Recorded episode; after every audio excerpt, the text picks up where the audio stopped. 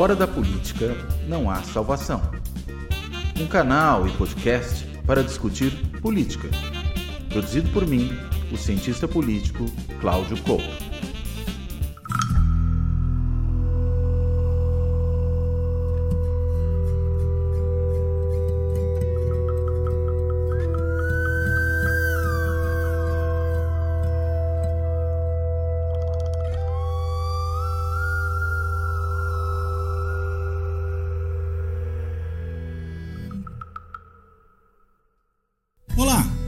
Este Fora da Política Não Há Salvação vai tratar da questão da violência política, em particular da violência política relacionada ao processo eleitoral no Brasil.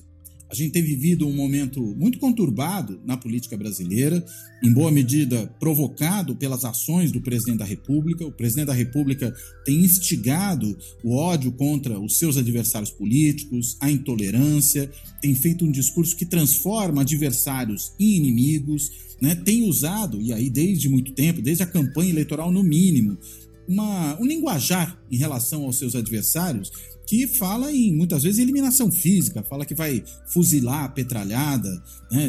De, trata realmente os adversários como aqueles que têm que ir para a ponta da praia, para usar uma, uma outra expressão, diz que os opositores ou vão para fora do país ou vão para cadeia, e por aí vai. Agora, mais recentemente, tem usado a ideia de que a eleição agora é uma eleição em que há uma oposição entre o bem e o mal, uma luta do bem contra o mal, na qual, evidentemente, ele se coloca como bem.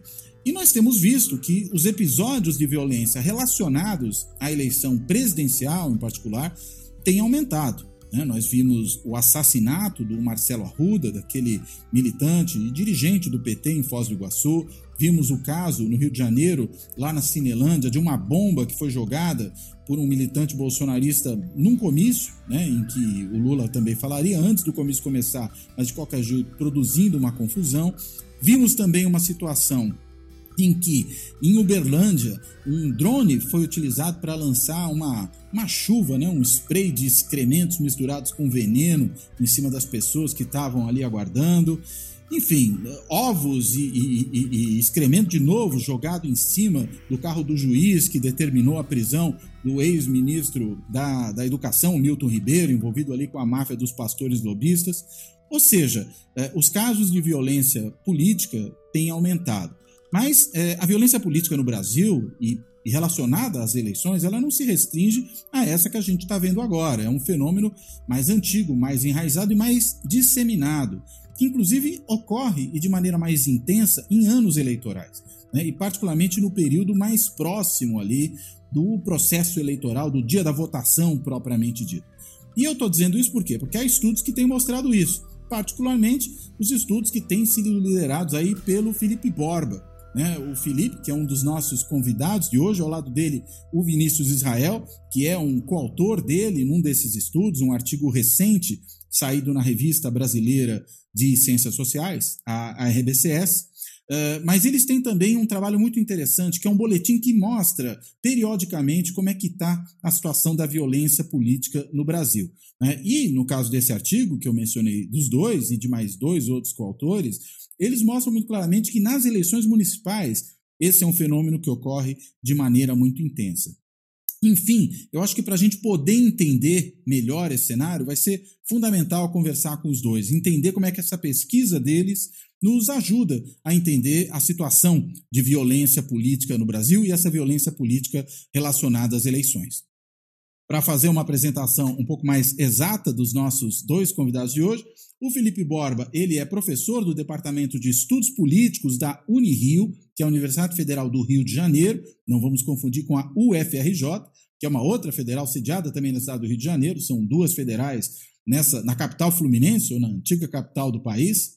Uh, e ele é ali também coordenador do programa de pós-graduação de mestrado, doutorado em ciência política na Unirio. E ele tem liderado esse trabalho de formação, de formulação desse boletim que trata da violência eleitoral, da violência política relacionada a eleições no Brasil, produzido ali na, na Unirio, o, o, o próprio boletim.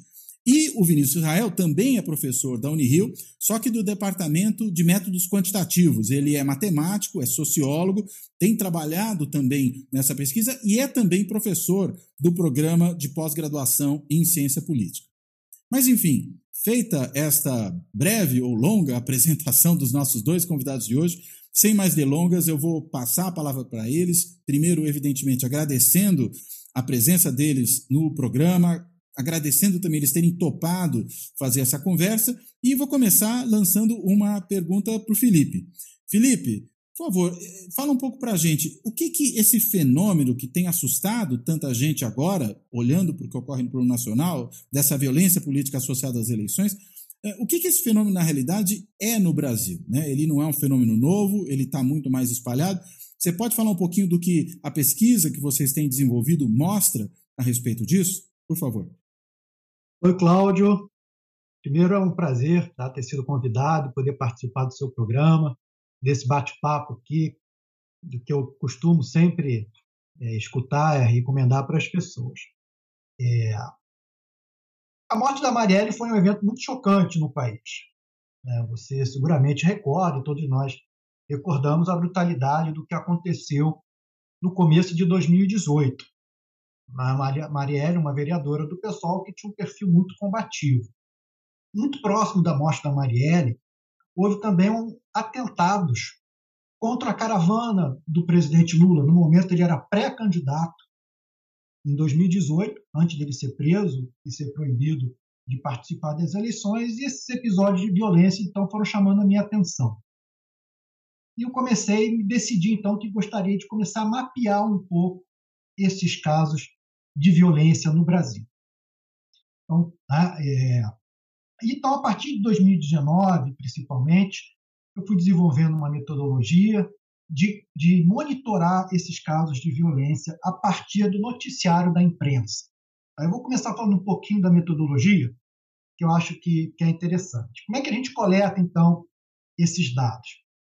A partir do alerta do Google, né? um, um mecanismo, um serviço que o Google nos oferece, nós cadastramos palavras-chave e semanalmente o Google manda um relatório de todas as notícias que saíram né, eh, no Brasil com aquelas palavras, então nós temos mais de quase 60 palavras-chave, como, por exemplo, vereador morto, vereador assassinado, vereador ameaçado, atentado, deputado federal, enfim, é um conjunto gigantesco de, de palavras-chave que os nossos bolsistas de iniciação científica têm o trabalho de fazer esse monitoramento semanal para a gente desde, desde 2019.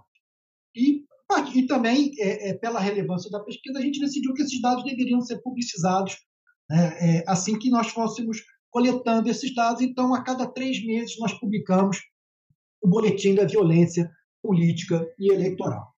E, conceitualmente, Cláudio, é, violência política e violência eleitoral são, são, duas coisas muito parecidas, mas são diferentes. Né? A literatura trata a violência eleitoral como um subconjunto da violência política, um tipo específico de violência que ela se caracteriza por duas questões básicas, eu gosto de enfatizar. Um é o objetivo e o outro é o momento em que ela ocorre. Ou seja, a violência eleitoral ela tem como objetivo influenciar o processo eleitoral. Né?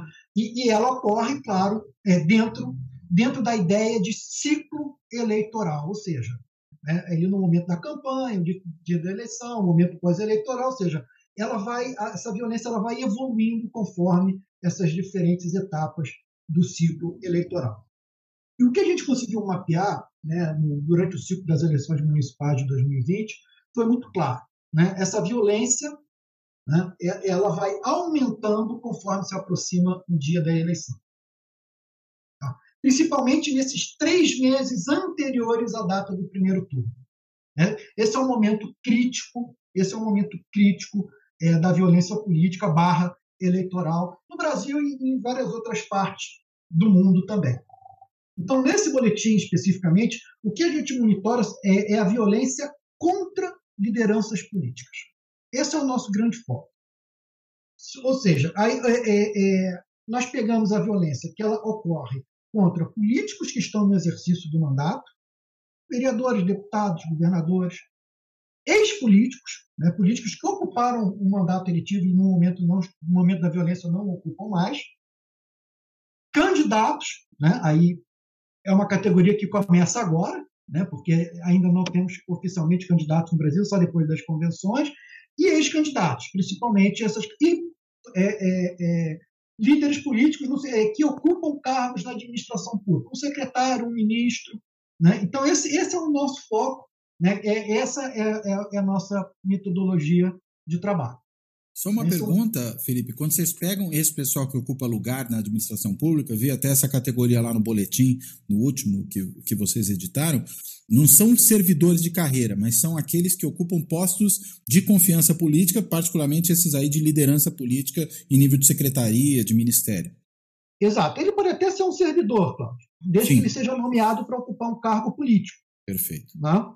Correto? Então, é, é, comum eh, eh, ver episódios de violência, por exemplo, contra secretários de obra, de obras, né, secretários de, de infraestrutura. Não é, não é algo, é algo de certa forma corriqueiro na política brasileira. Né? Então, assim, lógico que um servidor é, que está fazendo uma função burocrática sem nenhuma função política, esse é, um, é uma categoria que a gente não não investiga, tá?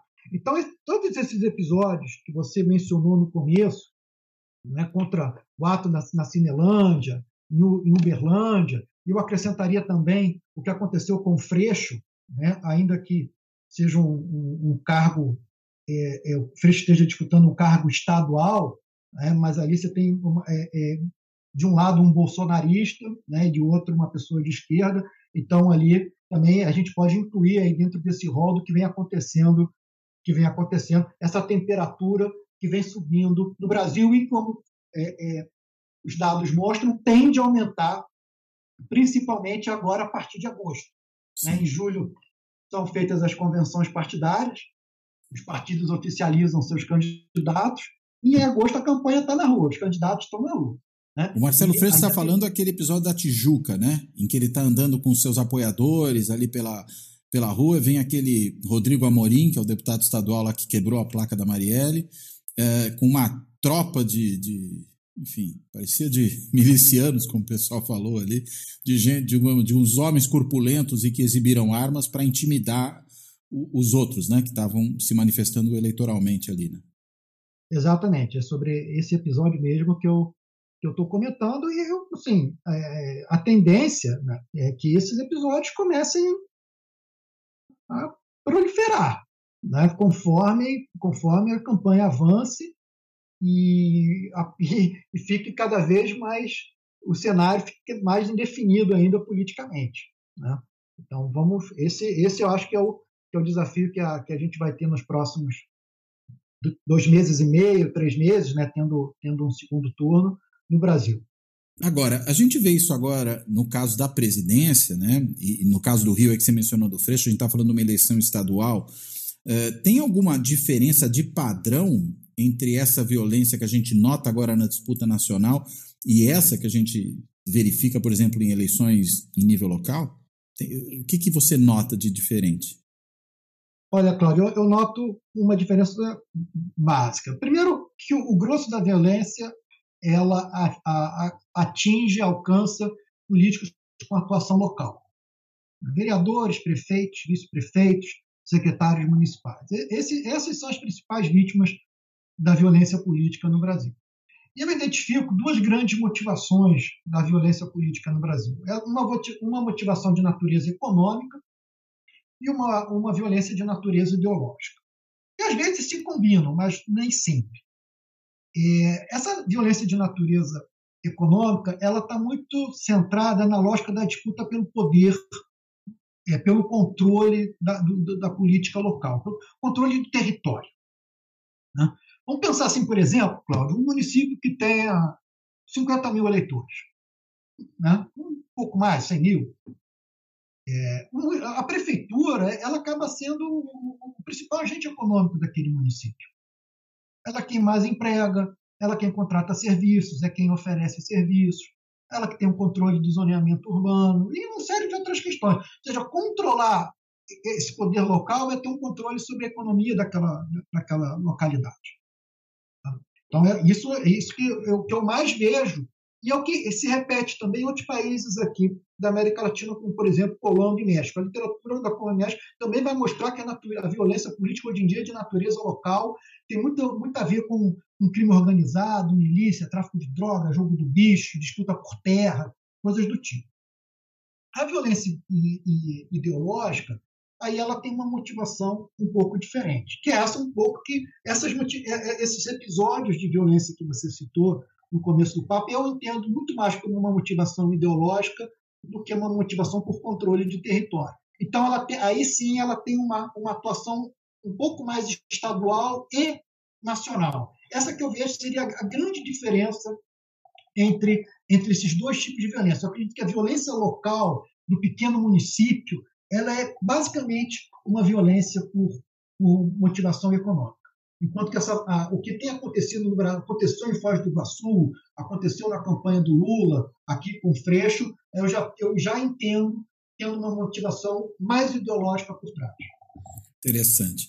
Vinícius, uma coisa interessante que dá para notar tanto né, do, do boletim como também no artigo de vocês é, é a seguinte: é, quando a gente olha os números gerais, vê, por exemplo, que tem muito mais homem, muito mais branco, muito mais gente de ensino superior é, sendo vitimado pela, pela, por essa violência política. E também mais gente de partidos de direita. Né? Uh, só que é interessante que vocês mostram ali que, embora, no geral, esses, esses aí têm um número maior, uh, a probabilidade de ser atingido tem um outro, é, é, enquadra a gente de outro perfil, né? Por exemplo, pessoas negras têm mais chance de serem vitimadas do que pessoas brancas. Você pode falar um pouco dessa, de, de como é que, digamos, lendo além do valor de face dos números, a gente percebe essa, essa probabilidade? Por favor, Vinícius. Claro. É, primeiro, eu queria agradecer né, o convite, estou tendo a oportunidade de falar agora, né? Então, legal estar aqui batendo esse papo. E, e, dizer que nessa pesquisa né, eu tenho contribuído muito com a análise é, quantitativa dos dados, né, fazendo modelos matemáticos, modelos estatísticos, fazendo sempre esse diálogo entre, é, entre a metodologia e a teoria. Né. E, é, e é interessante né, olhar esse, esses dados agora, porque o Felipe trouxe duas coisas importantes, né, que é a questão da proximidade para essas eleições né, municipais, né, o efeito da proximidade. São duas proximidades proximidade, né? A proximidade que o cara no interior tem com os candidatos, né? A proximidade física e a proximidade do pleito, né? Então a gente está chegando, né? A gente teve vários casos recentemente no Brasil, que você já falou, mas a gente ainda não está chegando no pico, né? Do, dos casos de violência política, que é, é interessante, né? Porque os dados estão dizendo que vai piorar.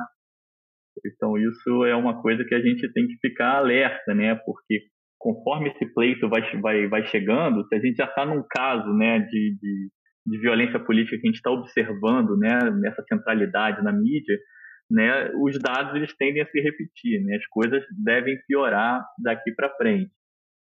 E quando a gente fez, né, quanto mais perto do pleito a gente fica, é, né? é, é, é isso que está causando, né, acho que bastante perplexidade, né, principalmente na gente, porque a gente sabe que essa curva ela aumenta.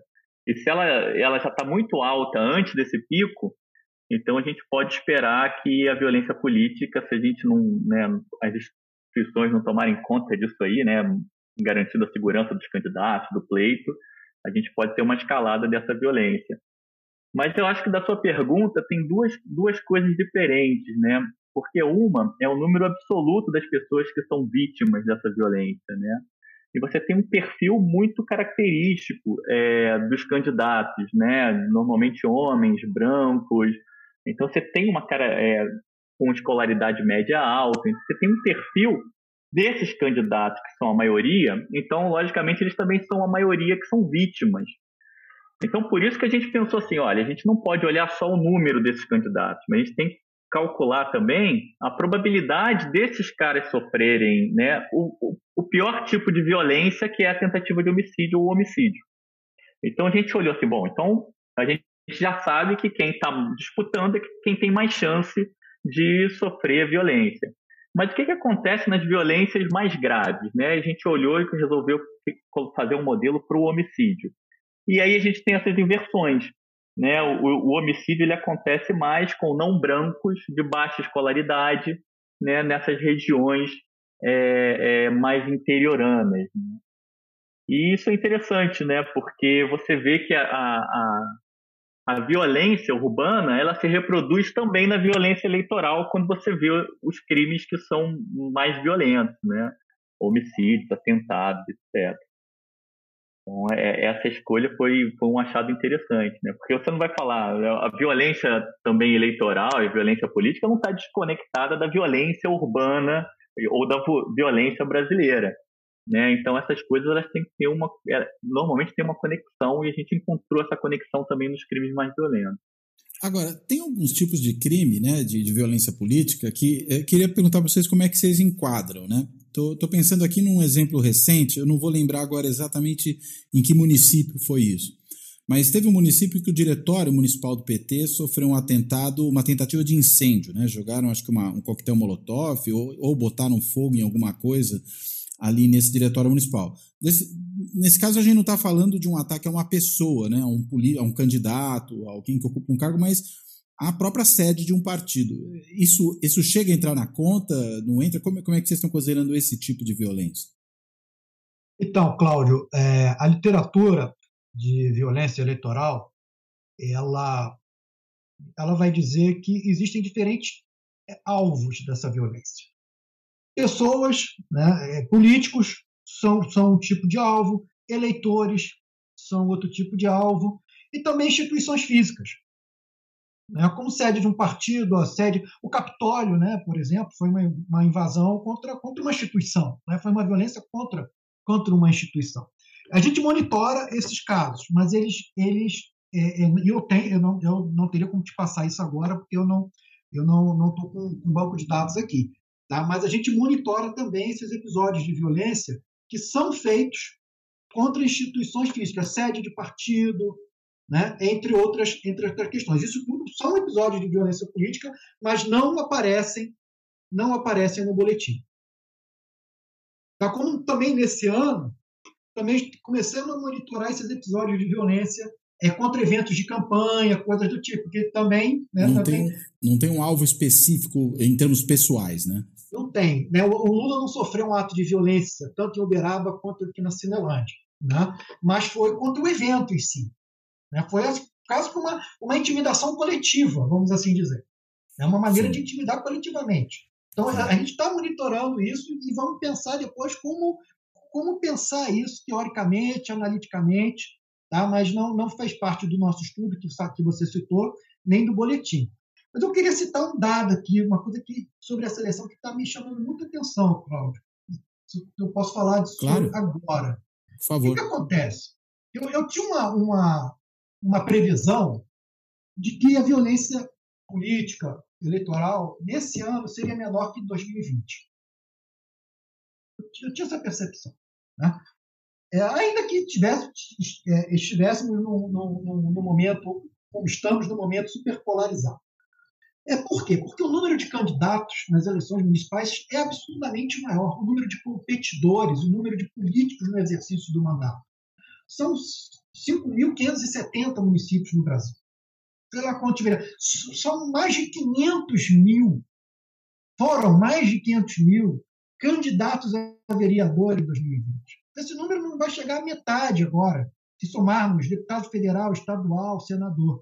Então eu tinha uma impressão que se diminui o número de competidores, se diminui o número de políticos no cargo, logicamente a violência, a violência vai diminuir. Ela vai seguir a mesma curva, né? vai ascender conforme se aproxima o dia da eleição, mas vai ser numa intensidade menor. Mas os dados do boletim mostram, mostram outra, outra realidade. A violência nesses dois primeiros trimestres ela está maior do que nos dois primeiros trimestres de 2020. Isso me surpreendeu de, uma maneira muito, é, muito, muito grande. Eu fiquei, eu fiquei tentando aqui é, é, pensar por que, que, que isso está acontecendo. Né? É, boa parte disso se deve porque a violência continua sendo contra, contra políticos de atuação local. Só que a gente tá, aí, só que aí o que eu estou imaginando, eu imagino duas questões. Uma é que a esses cargos locais estão sendo acrescentados a violência contra políticos de atuação estadual e nacional. Correto? Então, acho que isso pode ser uma explicação. Aí a, a violência nos diferentes níveis da federação estão juntas agora, o que não no municipal não. Mas... Só, desculpa, só aproveitar e fazer uma ilustração, né? O, o Marcelo Arruda, que foi assassinado lá em Foz do Iguaçu, ele tinha sido candidato a, a vice-prefeito e a vereador, né? E era um dirigente do diretório municipal do partido.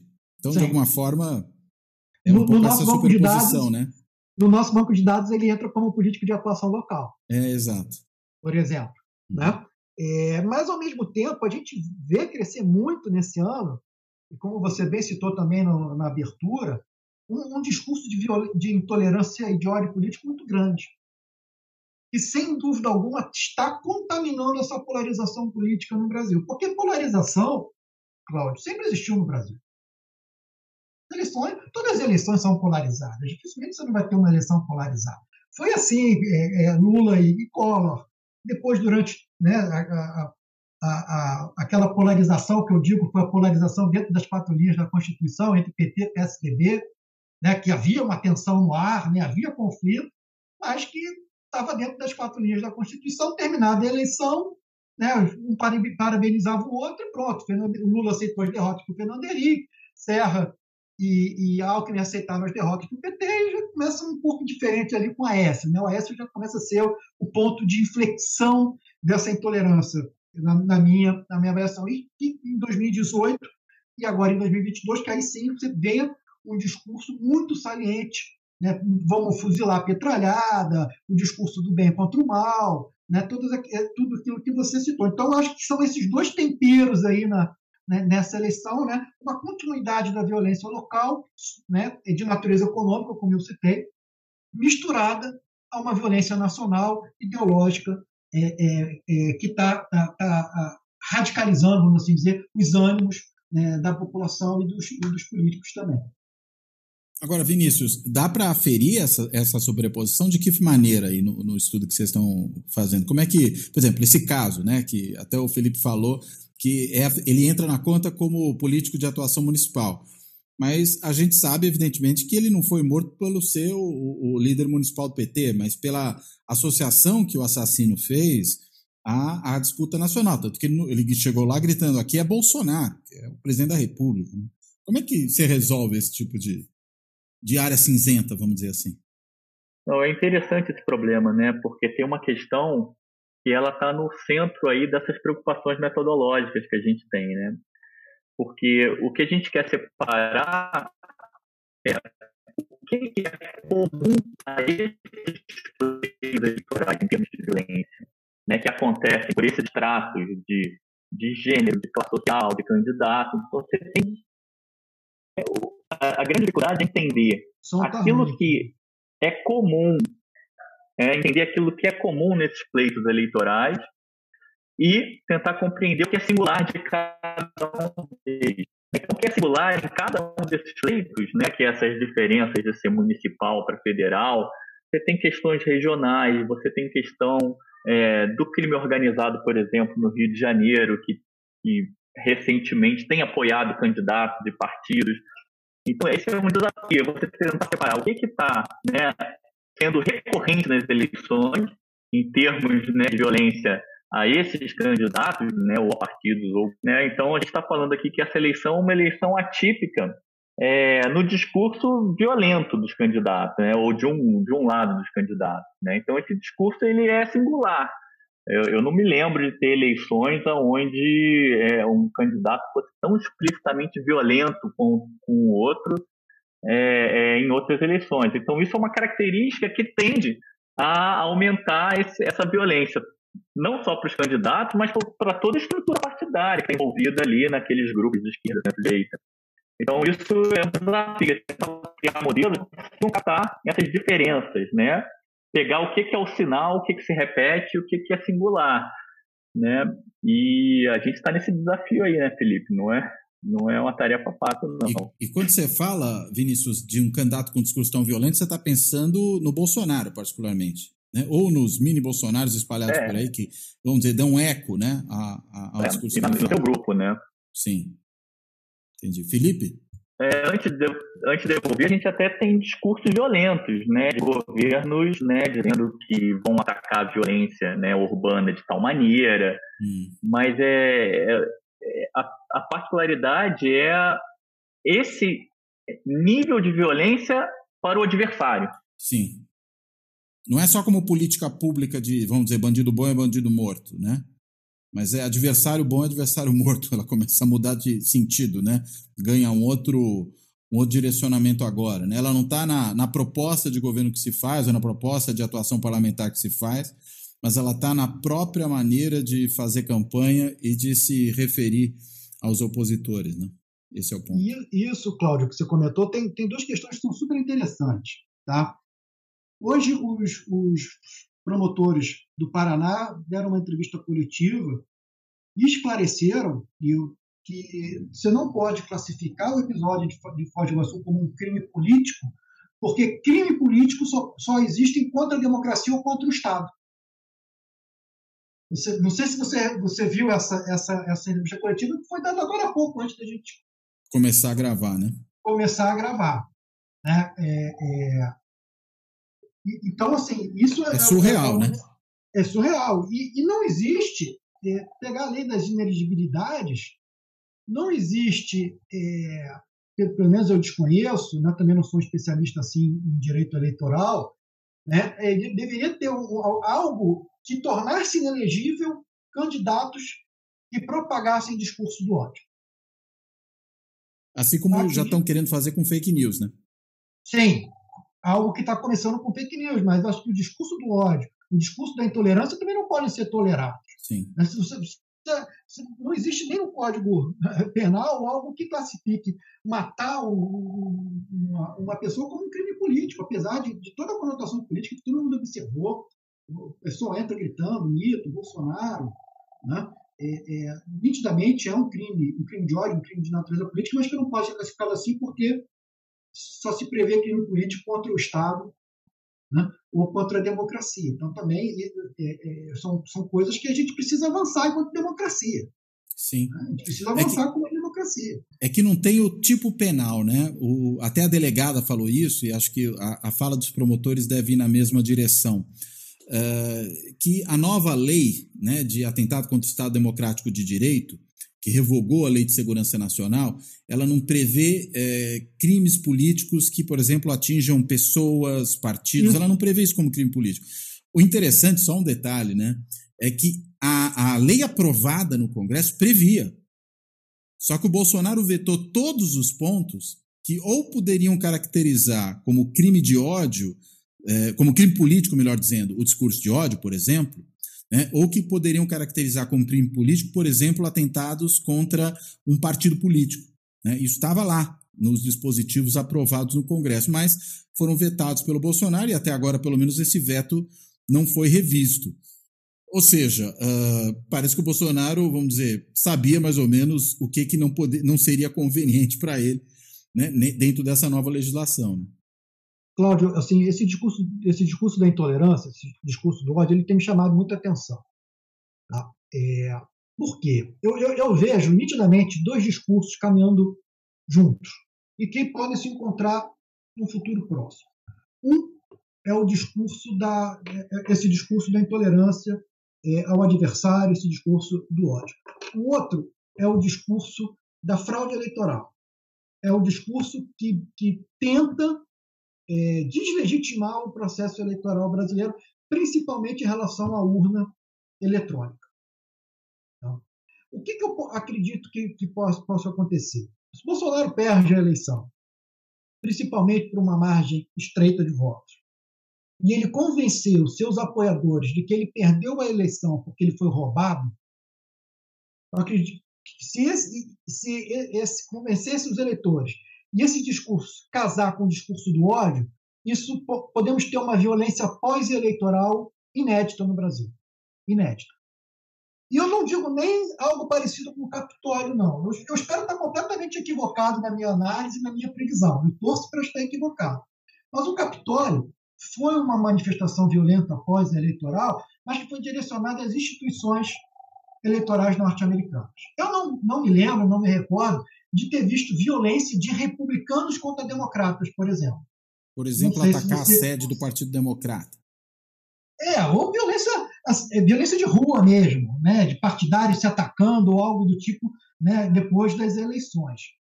É, foi uma violência muito mais direcionada às instituições. Aqui no Brasil, a gente corre o risco de ter uma violência direcionada às, instituições, TSE, STF, é, esse é um discurso que existe, mas também um discurso contra os apoiadores do candidato que vier a ser eleito, que se Bolsonaro perder a eleição, será para o presidente Lula. Eu não vejo uma terceira via tendo chance de, de prosperar e para um segundo turno ou vencer a eleição do primeiro turno contra o presidente Bolsonaro.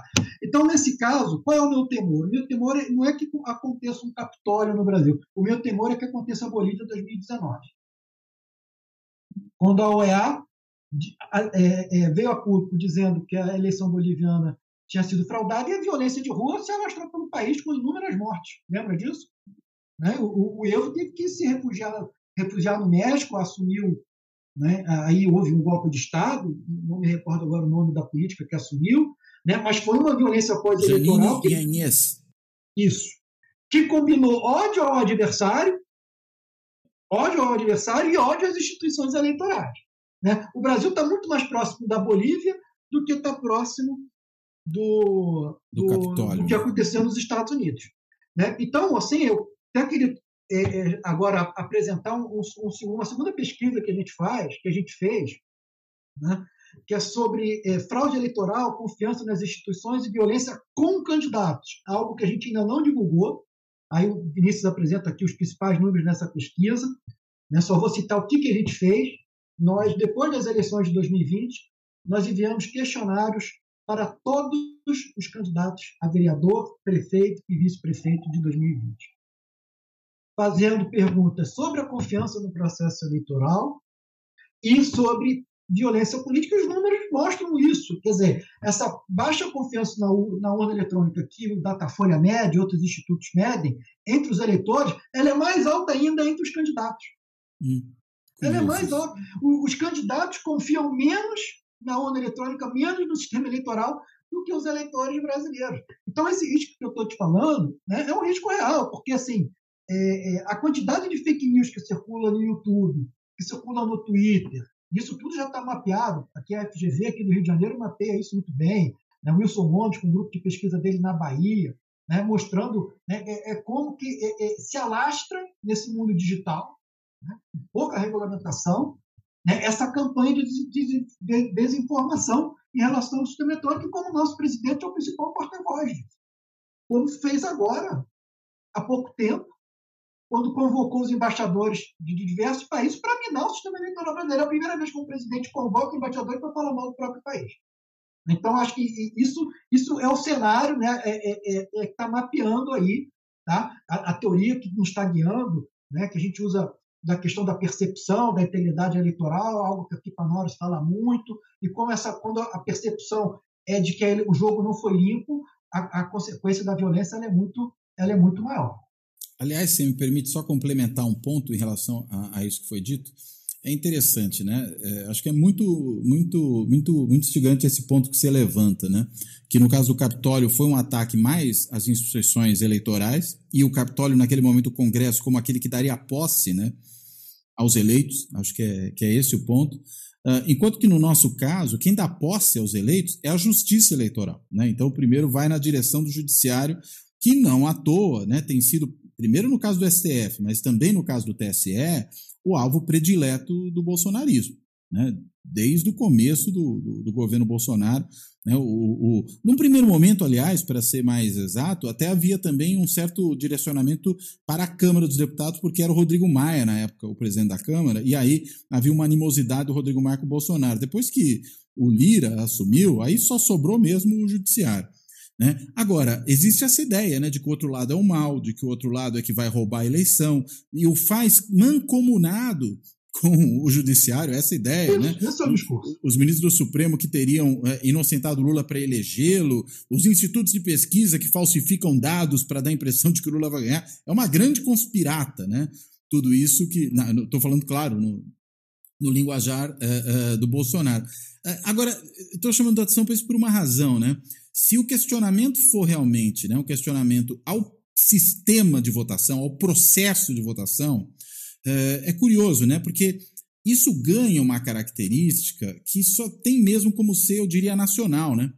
Porque você está questionando o próprio sistema de, de eh, nacional de votação. Claro, se a gente tivesse num país como os Estados Unidos, que cada estado tem o seu método de votação, tem as suas regras de como se dão os votos, né? Até o condado, às vezes, vai ter uma característica própria. Aí tudo bem, você pode ter uma questão local, mas qualquer outro país do mundo, né, que o processo de votação segue regras nacionais, né, e o nosso caso, né, particularmente, só dá para ser nacional. É diferente de uma briga de, vamos dizer, em nível local, e que alguém, na época do voto de papel, particularmente, que alguém questionaria que houve uma fraude na apuração dos votos naquele município.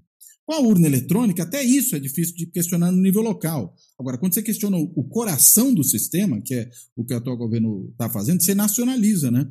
Essa disputa. E aí você nacionaliza também essa violência, né? Mas, é, Vinícius, o, o Felipe tinha mencionado aí que você ia, ia mostrar uns números aí para gente, ia falar de uns números para gente, para a gente entender isso, por favor. Tá bom. Bem, bem emendando o que você falou, né? O, o, você ter uma ideia, a gente perguntou né, para os candidatos a prefeito, vice-prefeito e vereador do último pleito se ele confia na justiça eleitoral. 12% falaram que não, não confiam, não tem nenhuma confiança no, na, na justiça eleitoral, e 36% falaram que tem pouca confiança. Então, só quem falou que tem muita confiança foi 47%. Né? Teve um grupo que não, não respondeu, não soube é, informar. Então, se você perguntar para os candidatos que responderam, só para ter esse número, nós tivemos 1.238 respostas de candidatos de prefeito e vice e 8.418 respostas de candidatos a vereador na última eleição. Então, é um número é um número considerável né, de candidatos que responderam a pergunta. E, assim, é impressionante. Você pergunta assim, ó, você confia na urna ele eletrônica? 22% falaram que não tem nenhuma confiança na urna eletrônica. Né? E 29% falaram que tem pouca confiança. Então, esses caras são pessoas que né, se submeteram à eleição, se submeteram à urna eletrônica. Então, essa, essa, eu acho que é um panorama um pouco né, desses respondentes é, quanto a essa, o que, que, eles acreditam, né? Aí você tem perguntas do tipo, você é a favor do, a favor ou contra o voto impresso? 61% é a favor do voto impresso, né? O compro, comprovante de voto impresso. Então a gente está nesse, nesse cenário, né? E, e, tem um número que eu acho interessante, né? Porque a gente perguntou se tem fraude na eleição né, se eles veem fraude na eleição para prefeito. 67% falaram que tem algum tipo de fraude. Então, desses candidatos, a gente tem esse número, né, eu acho bem, bem grande do cara falar que tem algum tipo de fraude na eleição que ele participou. É claro que esses dados a gente está analisando eles agora, essa semana eu fiquei né, debruçado neles, até mesmo pela, pela, pelo movimento das coisas no país, né, de violência política, aí a gente acelerou essas análises de dados mas chama muita atenção essa falta de confiança né, no sistema eleitoral para esses caras que responderam. Então, Vinícius, só pegando esse gancho que você falou, né, imagino que você talvez ainda não tenha, uh, por exemplo, certos cruzamentos aí. Eu fiquei pensando enquanto você falava, poxa, será que candidatos a vereador e a vice-prefeito e a prefeito em municípios menores, digamos, uh, nos rincões, ou como o pessoal às vezes chama, nos grotões do Brasil, uh, são mais são mais propensos né, a acreditar nessas teorias da conspiração sobre urna eletrônica e tudo mais? Ou será que isso também ocorre nos grandes centros? Vocês ainda não tiveram tempo de, de conseguir verificar isso, né? Ou tiveram? Não, Cláudio. Não, ainda não. Ainda não, não cruzei as variáveis. Bem pesadinhos, são legais. É, porque eu, eu fiquei pensando, né? Falei, pô, será que até os, os candidatos a prefeito das grandes capitais pensam assim, das grandes cidades, nas que tem segundo turno, né? Fiquei mais, é, enfim, vamos aguardar a pesquisa, né? fica fica para um segundo convite aqui que a gente vem com o maior prazer, porque a gente precisa, jun... Sim, a gente precisa juntar claro. dois grupos de dados. É que eu não agora. resisti. Você falou da, desses dados, eu falei, pô, eu fiquei pensando em hipóteses de cruzamento, possibilidades de cruzamento aqui, do que, que seria interessante fazer, né? E aí, e aí pensei nisso, né? Aliás, uma Não, coisa a gente interessante. vai cruzar também a, Ah. a- desculpa, a gente vai cruzar Não, também por a, interesse de saber, né, o, o posicionamento político ideológico do cara é, frente ao que, que ele acredita na urna. Então a gente tem a pergunta lá, onde você se coloca, né, de direita, de centro, de centro-esquerda. Então a gente consegue ver se tem uma relação entre, né, esse essa autodeclaração de posicionamento e a visão que ele tem né, é, da urna eletrônica, da justiça eleitoral, e também olhando esse posicionamento né, a partir do estudo com a violência política. Porque esse banco de dados ele é interessante, ele é diferente do, do que a gente estava comentando no início da conversa. Né? Porque do início da conversa são registros da mídia. Então, no registro da mídia, normalmente você re, é, reporta é, alguma violência mais grave, né? Uma ameaça, uso de arma de fogo, né? E nessa pesquisa é cada um desses parlamentares, de, desses candidatos que estão falando sobre o que, que eles sofreram de violência. E aí o, a ameaça, o crime de ameaça aparece muito mais e aparece muito fake news. O cara diz, ah, eu estou sofrendo muita fake news e, e injúria, difamação, né? Porque são crimes que talvez, né, não não tenham tanto interesse de divulgação na mídia, mas que o, o, o, o candidato ele está sentindo mais essa, esse tipo de violência contra ele, né? Então tem várias entradas aí. A gente que faz análise de dados, a gente fica numa curiosidade terrível, né? Porque a gente fica tudo isso que você está pensando fica na nossa cabeça de querer fazer, né? Mas a gente está nesse caminho aí. Interessante. É porque, porque Cláudio, o que, que a gente, o que, que acontece? A gente tem um questionário, né, que a gente encaminhou é, e foi um trabalho brutal porque a gente fez pelo SurveyMonkey. E o SurveyMonkey só permite que a gente envie 10 mil questionários por mês. Foram quase 550 mil candidatos, somando vereadores, prefeitos e vice-presidentes. Então tivemos que enviar inúmeros, inúmeros, 55 inúmeros, e-mails pelo menos. 55 e-mails pelo menos, é, e tem que enviar depois o lembrete. Né? Mas aí tudo bem, o computador envia sozinho por, por programação. Né? E às vezes os candidatos depois entravam. Eu, eu que fiz a, o envio, por que, que você está me perguntando isso? E eu recebi um monte de desaforo. Né? Aí eu tinha que ir lá, né, educadamente, desculpa, não era o nosso interesse incomodar, e não sei o que, não sei o que. Mas a gente vai juntar esse banco de esse a, o questionário com outros dois, dois bancos de dados. Né? Um que tem um perfil socioeconômico e político, né? Qual é a filiação partidária, a, a, a idade, o sexo, ocupação, né? Isso que, que a gente que o, o TSE é, informa sobre sobre os políticos e, e, um, e um outro banco de dados com o resultado eleitoral. Né? Porque também a gente tem que ter, muitas vezes existe choro de perdedor, né? Sim. Quem perde tende a confiar menos. Né? Então isso é uma variável de controle fundamental que a gente vai ter que vai ter que incluir. É, né? vocês A pegaram candidatos e não necessariamente os eleitos, né? Oi, desculpa. Vocês pegaram candidatos e não necessariamente os eleitos. Porque aí, enfim, é claro que vai ter mais perdedor do que ganhador, né? Então tem chance Sim. de ter mais choro, né? Tem- Então a gente tem que, tem que ter um pouco de cuidado também com o que, com o que a gente vai analisar depois. Aí essa, é- é- essa função de juntar o banco de dados, fazer essas coisas, isso é trabalho do Vinícius. O Vinícius está tá se debruçando sobre isso no momento. Mas, ô Vinícius, passa aí os dados da violência, tem aí? Estão tão à mão? Tem. Então, estão aqui. É, Então, vou falar para só para. Porque tem um, um outro dado interessante, né? Porque os prefeitos e vices, né, desse, né, os candidatos a prefeito e vice, afirmaram 44% que sofreram algum tipo de violência. E os candidatos a vereador foi menos, né? Foi 32%. Então, olhando assim só esses dados, né, parece que a percepção, porque também tem uma questão da percepção da violência, né? Os, os candidatos a prefeito e vice, eles têm essa observação de que é, ou eles declaram que sofreram mais violência do que os candidatos a vereador. É, e tem uma coisa interessante, né? Porque a maior, é, a maior o reporte mesmo de violência é a agressão verbal né, agressão verbal 41% e ameaça 18%, isso no total. né.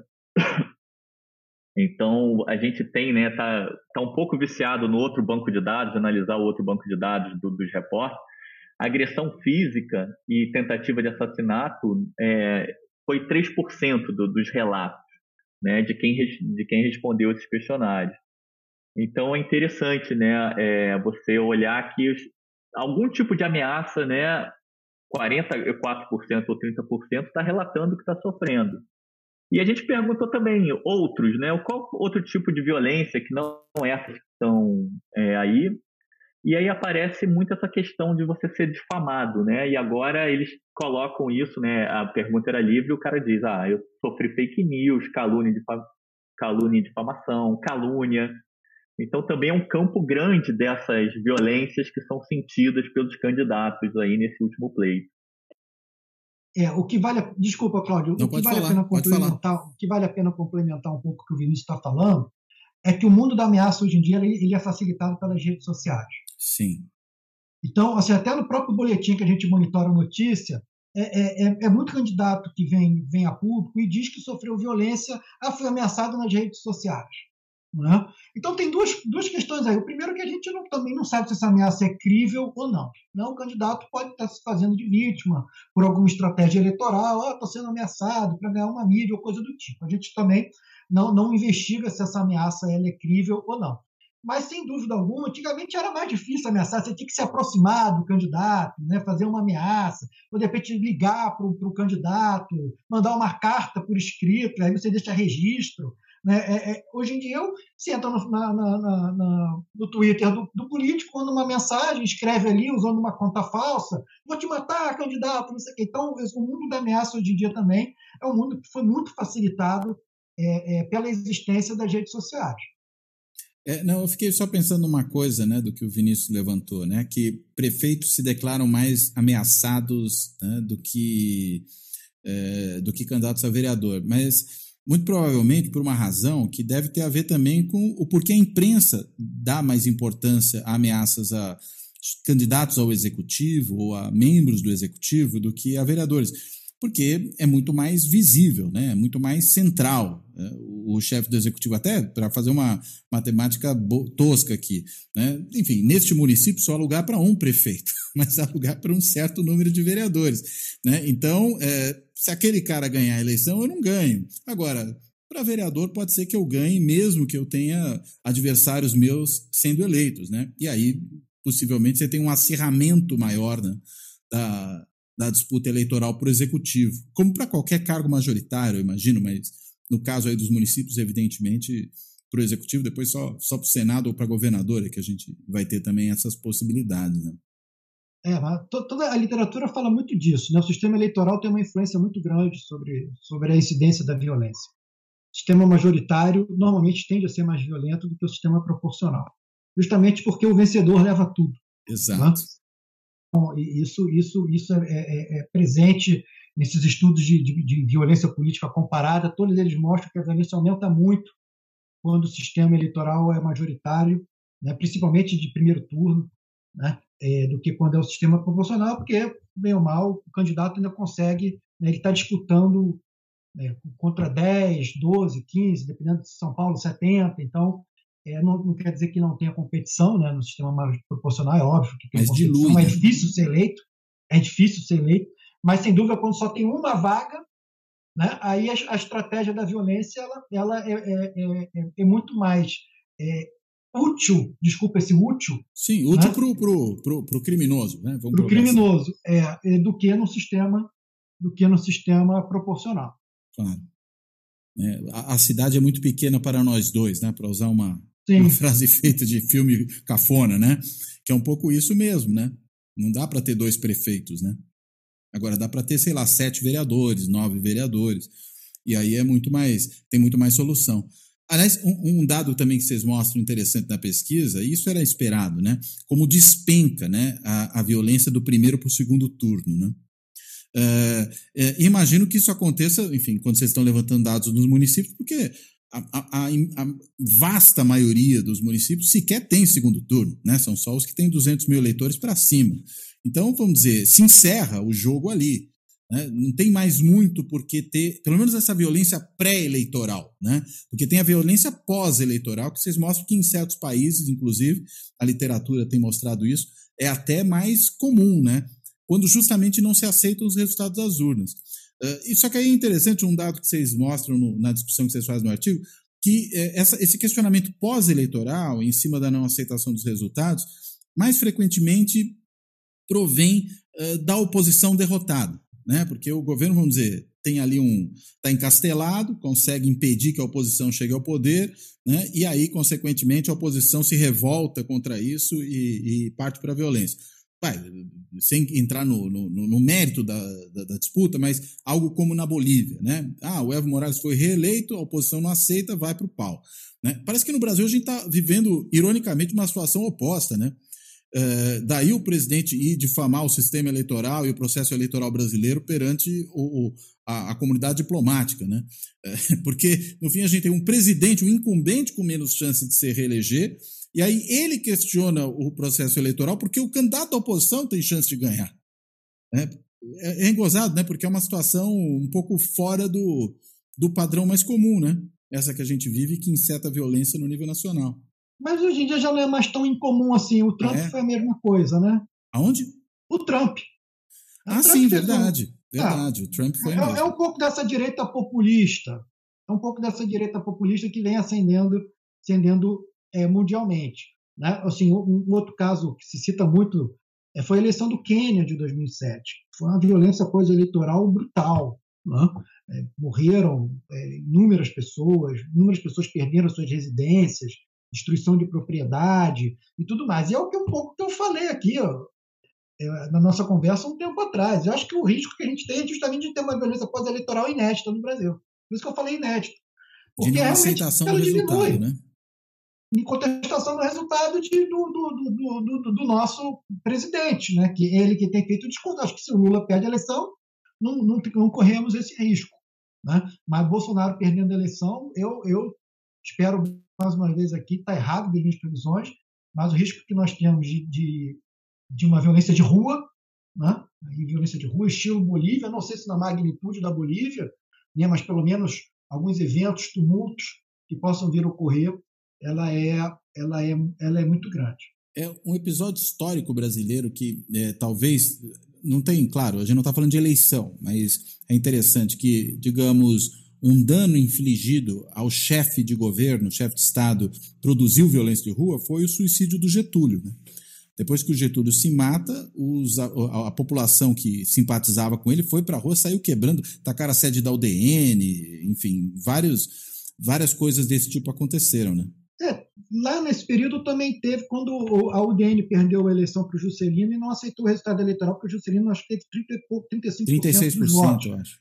É, aí o, o, general Lott teve que intervir, né, a campanha da legalidade, Isso. aquela coisa toda. Então, assim, as coisas também não são tão novas assim no Exato. Brasil. Mas de 89 para cá é inédito. Né? Claro. Desde que nós é, é, é, retomamos a, democracia, a democratização, né? E, aí isso seria inédito. Eu, eu não me recordo, seja em nível local, estadual, nacional, uma violência pós-eleitoral. Mas acho que o Vinícius queria falar alguma coisa, Vinícius. Vai lá, Vinícius. É, eu, eu, é, tá interessante esse bate-papo aqui que a gente está fazendo, né? Porque na última eleição, né, a gente acompanha né, as eleições, eu tenho estudado muito sobre violência, e nas últimas eleições a violência ela já estava no centro do debate, né? O, o, é, tinha muitos argumentos, né? Por que, que o Bolsonaro chegou no, no poder? Você tinha a questão de uma rejeição ao PT, várias teorias, né, que foram colocadas. Mas eu acho que na última eleição para presidente, a gente não levou muito a sério a centralidade da violência é, é, no último pleito, né? Porque a gente tem essa dicotomia, né, de, de que a punição é para o outro, é, a morte é para o outro, o assassinato é para o outro, e esse grupo, né, que o Bolsonaro vem, é um grupo belicoso que sempre teve esse discurso de bandido morto, bandido, né, bandido bom, bandido morto. Só que ele consegue incorporar no outro o candidato, né, o candidato opositor. E eu acho interessante porque na última eleição, é, do meu ponto de vista, pensar aquele pleito é colocar a questão da violência no centro do debate, né? Porque, para começar, o símbolo do, do, candidato era uma arma. Eu acho que nunca, nunca vi o símbolo, né? O, o, o, o símbolo, né? O fator simbólico lá que a mão de revólver, né? candidatura é a arma.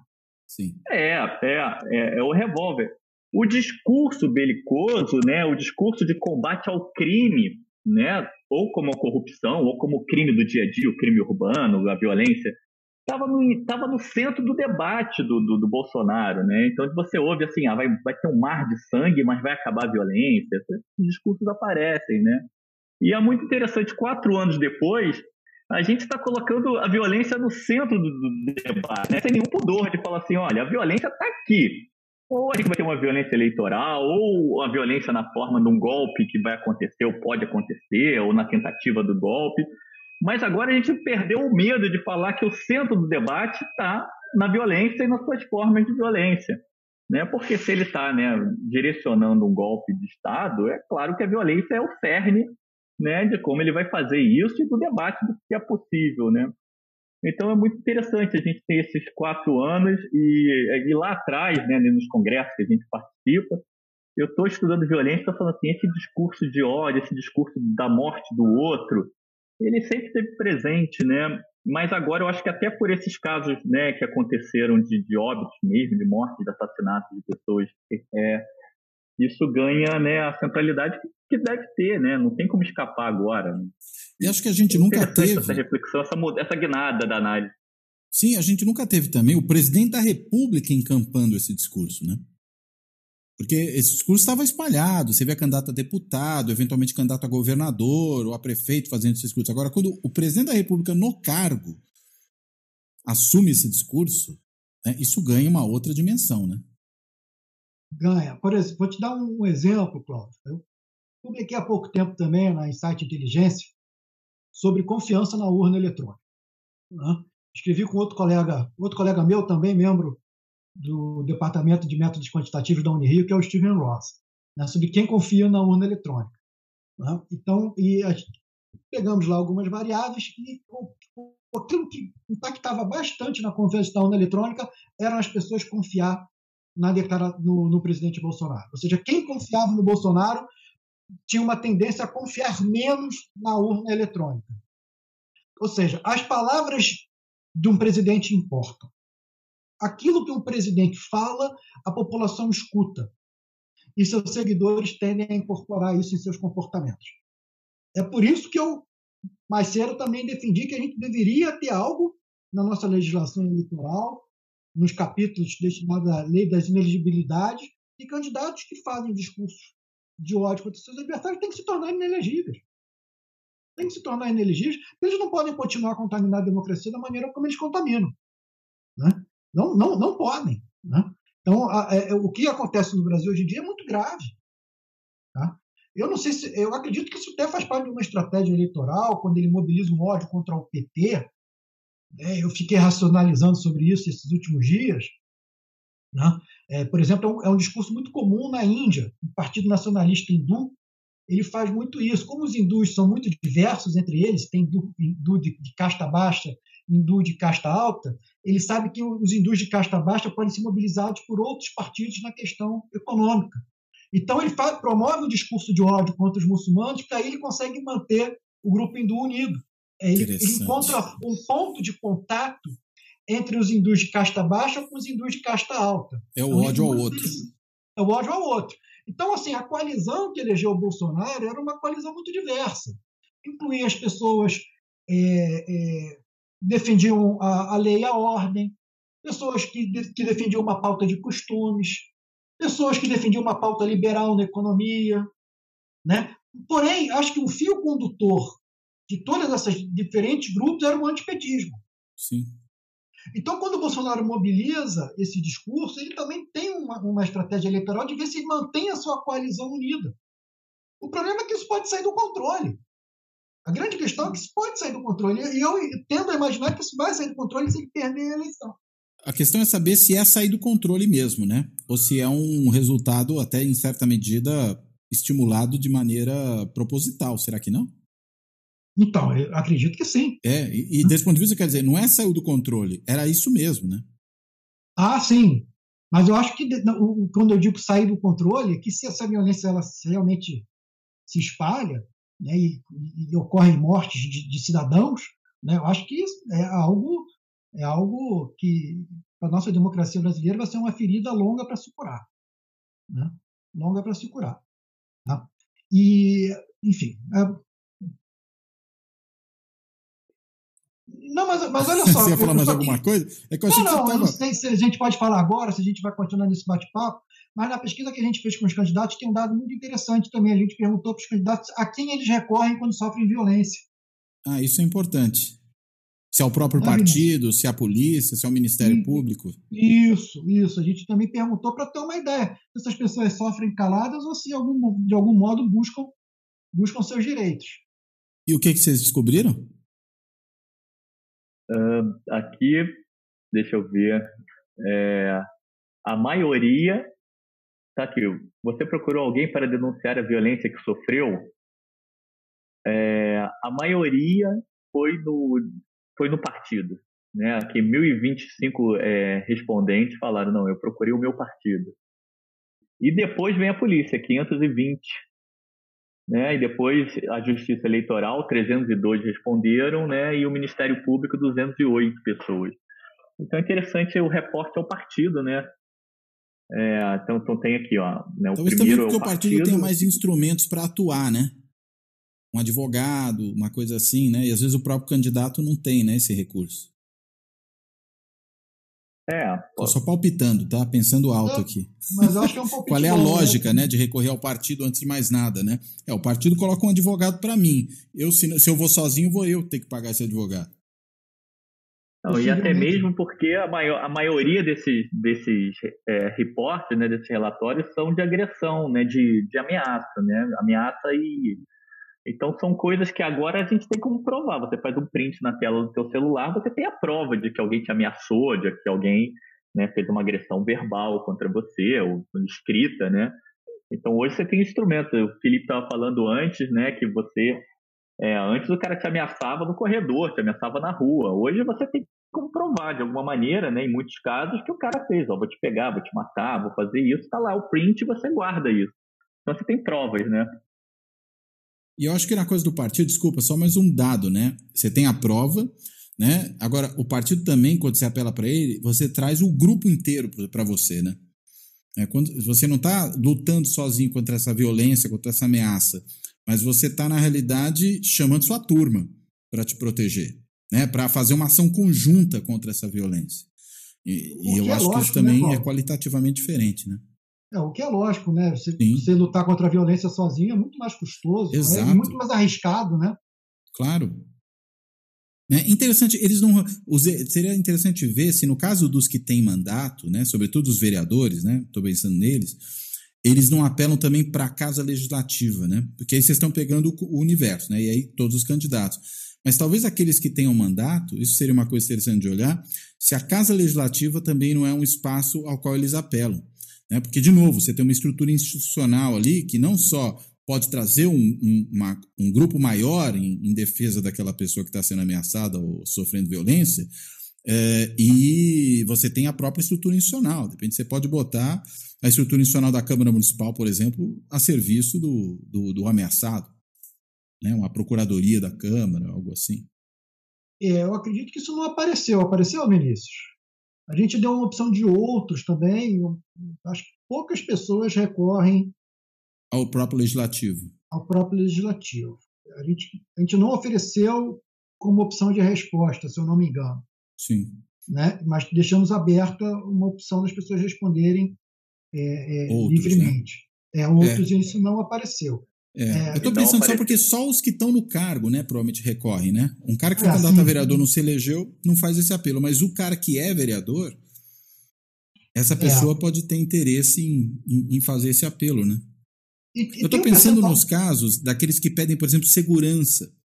Pra, a gente ah, viu aí sim. deputado ameaçado que pede que a polícia legislativa lhe seja, é, vamos dizer, franqueada para que ele tenha algum tipo de proteção, né? Estou pensando Sim. nesses termos, né? E aí talvez vereadores possam ter uma, um raciocínio um pouco parecido desse ponto de vista. Acho pouco provável que câmaras de municípios pequenos tenham uma polícia legislativa, mas de qualquer jeito, certamente a Câmara deve ter um procurador, vai ter alguma estrutura maior para dar guarida àquela é, pessoa é, e, que é ameaçada. E quem tem mandato tem mais facilidade para obter proteção, né? Exato, exato. Hum. Né? Então, seria um dado interessante, né? Mas tem um percentual também, Vinícius, qual é? Da, das pessoas que não, não procuram ninguém, né? É alto, se eu não me engano. Que sofre sozinho. É a maioria. É a maioria. A maioria sofre sozinha, exatamente. É, não procura. É a maioria, mais que o dobro do, do, do meu partido, né? 2.976 pessoas relataram que não procurou ninguém.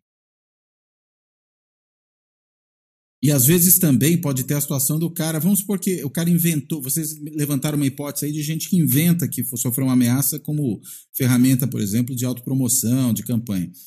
Uh, se ele leva essa denúncia formalmente à delegacia de polícia, e não é verdade, ele pode ser acusado de denunciação caluniosa.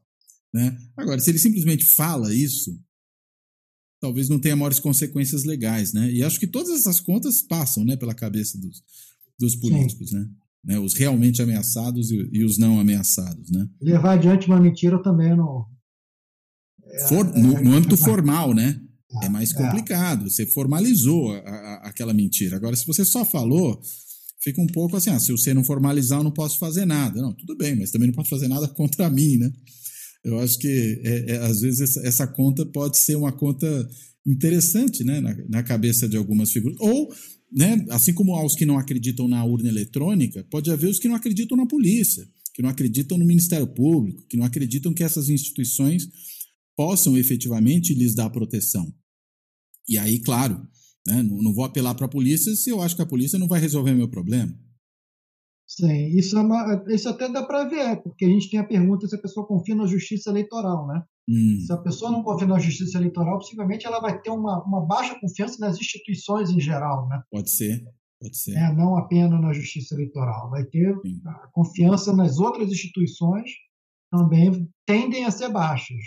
Né? Tendem a ser baixas. Tudo bem. Gente, acho que essa conversa foi muito interessante e a gente ficou aqui quase um seminário, né? Ficou tendo aqui ideia, pensando coisas, perguntas de pesquisa, coisas que, que podem ser úteis daqui para frente. Eu quero agradecer muito para vocês e devolver a palavra para vocês não só eventualmente fazerem a amarração final, mas se tem algum ponto ainda que a gente deixou de abordar e que vocês acham importante, por favor. Começar, vamos pela ordem, Felipe? Cara, eu, eu adorei esse bate-papo. Né? É, quando, nesses bate-papos, a gente muitas vezes vai organizando as ideias, né? Sim. A gente vai falando, vai organizando as ideias. Né? É um tema que tem me, tem me mobilizado muito nos últimos anos. Né? Eu, eu falei que esse artigo que, que nós publicamos foi o, foi o artigo que mais me deu trabalho desde a minha tese. Porque é, foi um processo de coleta de dados brutal, um envolvimento brutal, então, até, até justo, eu quero é, fazer publicamente o um agradecimento aos meus bolsistas de iniciação científica, Miguel Carnevale, Pedro Bahia, Robson Nunes, que estão ali na labuta do dia a dia, recebendo os relatórios do Google, é, montando a planilha, o banco de dados. É, não, aí aparece um caso novo, o que, que a gente faz? A gente tem que discutir né, por exemplo, e agora o que, que a gente faz com essas coisas do Freixo, do, do Lula, como é que a gente... Aí eu então vamos montar um segundo banco de dados agora só com mapeando esses eventos eleitorais, então assim, é, um, é, um, é, um, é semanal, é um esforço, é um esforço diário, é um esforço diário, agora durante as eleições a gente faz essa coleta de dados diária para manter mais atualizado possível o, o banco de dados, né? E o nome deles, dos seus, dos seus orientantes de iniciação científica, os seus bolsistas, estão todos ali no, na, nos créditos do boletim, né? Sim, e dois deles assinaram o artigo com a gente, que eu acho justo que quem participa Opa. da pesquisa tem que assinar artigo também. Correto. Correto. O Robson foi, entrou no grupo depois desse artigo. Sem mais-valia acadêmica, né? Sim, sem mais-valia acadêmica, exato, sem mais-valia acadêmica. Quem participa da pesquisa e, e, e, o banco de dados não existiria se eu não fosse por eles. Né? Então, eles, eles merecem todo todo todo crédito. Vamos continuar coletando dados a, até o final desse ano, com certeza. Aí nós vamos ter depois uma análise englobando dois ciclos eleitorais, o ciclo municipal, o ciclo estadual. Vamos pensar como se articula, né? como é que se articulam esses dois ciclos né? E se o CNPq e a FAPERD continuarem a me financiar, eu continuo montando esse, esse, esse banco de dados aí que, né, pelo boletim, já tem mais de 1.200 casos de violência política, tá? mais de 1.200 casos. Né? É, é, e é um banco de dados que a gente é, é público, está né? Tá lá no, no repositório, as pessoas podem usar. Eu, eu tenho um certo ciúme deles, mas é um ciúme controlado. Né? então, o repositório assim, acessa pela internet. Depois a gente coloca aqui o endereço para as pessoas poderem ver e poderem tá acessar. Está lá, pelo, pelo, tá lá no, no, na, na, revista da, Revista Brasileira de Ciências Sociais está lá. Um Esse artigo, banco agora, desse, desse ciclo novo de 2021-2020, eh, ainda não está disponível, porque a gente está tá trabalhando, né, eh, trabalhando o banco, acrescentando as variáveis, né, mas depois, depois estará. Né, e convido aqui todo mundo que queira participar disso, né, desse, desse esforço de, de mapear esse, esse problema. Né? Não existe uma democracia brasileira plena, né, quando os eleitores são ameaçados de vestirem de manifestarem publicamente em que partido, que candidatos eles vão votar.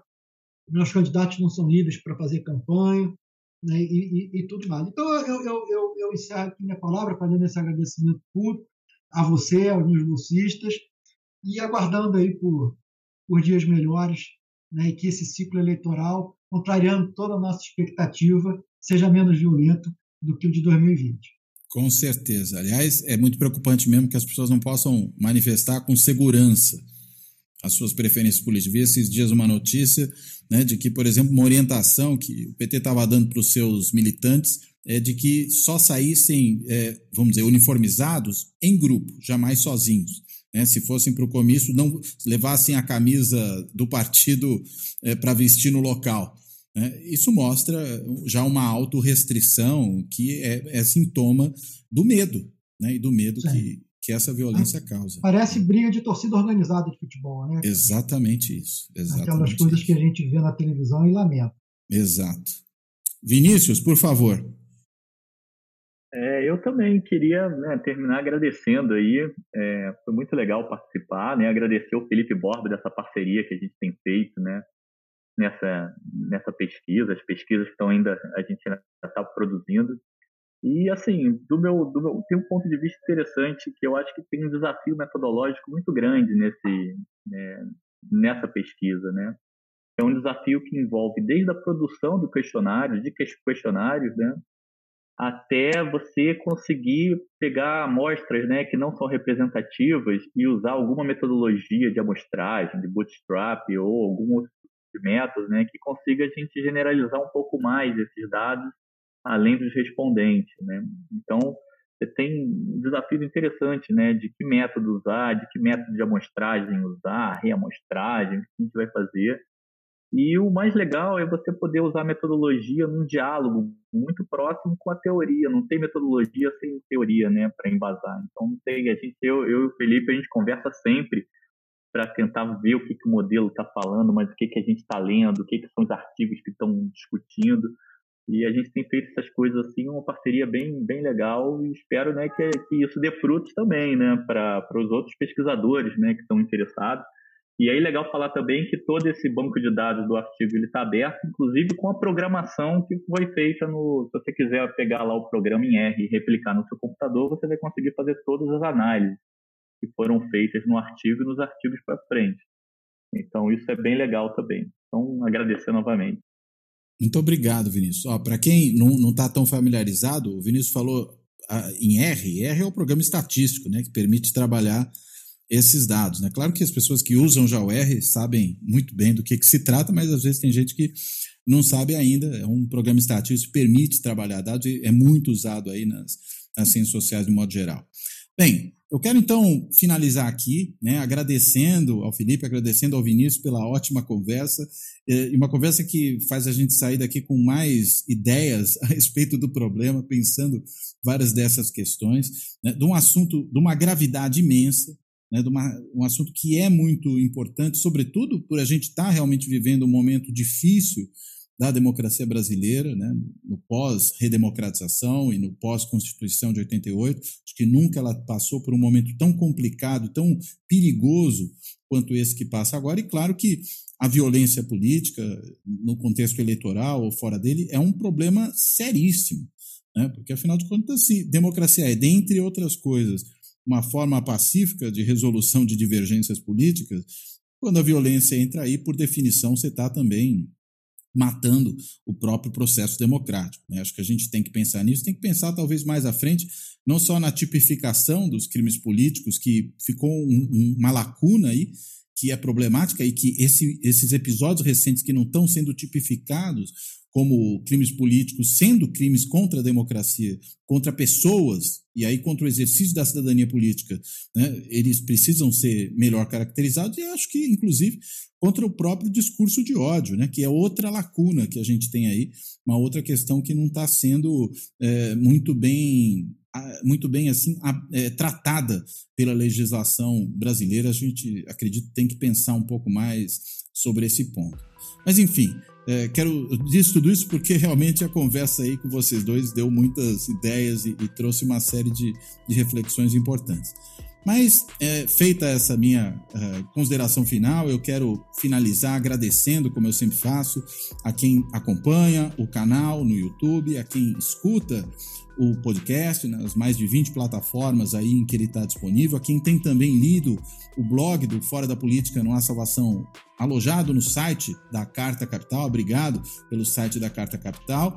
Ah, e, claro, reforçar também o agradecimento que eu tenho feito a quem tem contribuído para o projeto, seja sendo membro do Clube dos Canais, fazendo uma assinatura simbólica no benfeitoria.com, às vezes até mandando pix ou dando aquele apoio ali, né, do tipo gostei no, no YouTube, que também é uma outra forma de apoio disponível aí para quem quiser apoiar a continuidade do projeto.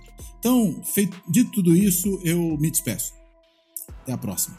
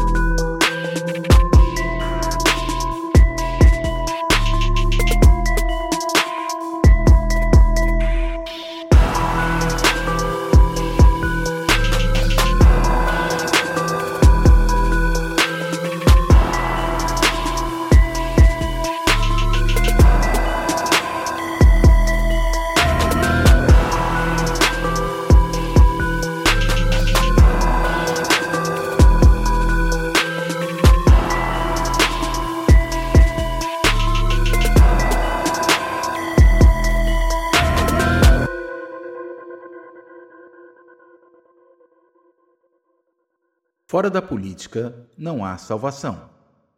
Um canal e podcast para discutir política. Produzido por mim, o cientista político Cláudio Couto.